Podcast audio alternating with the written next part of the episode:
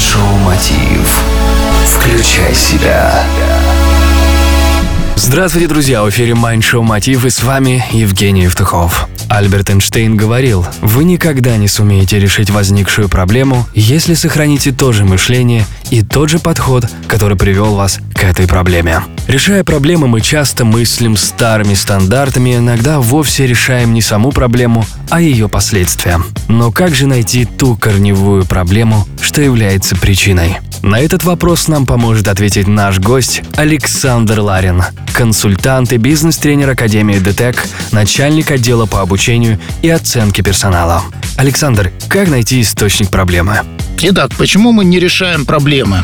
Причин несколько. Во-первых, мы не можем признать и сформулировать истинную проблему. На вопрос, в чем проблема, мы либо эмоционально рассказываем о последствиях, либо обвиняем конкретного человека, либо обстоятельства. Очень сложно признать, что проблема в нас самих, наших лени, слабостях, некомпетентности.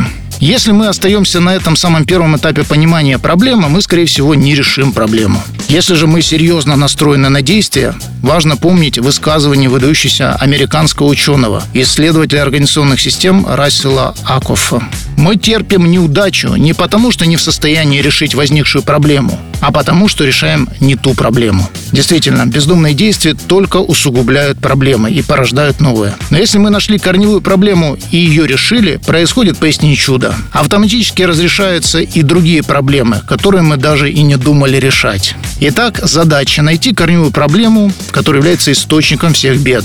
Человечество придумало множество технологий, но я предлагаю вам самую доступную и универсальную. Она называется «5 почему».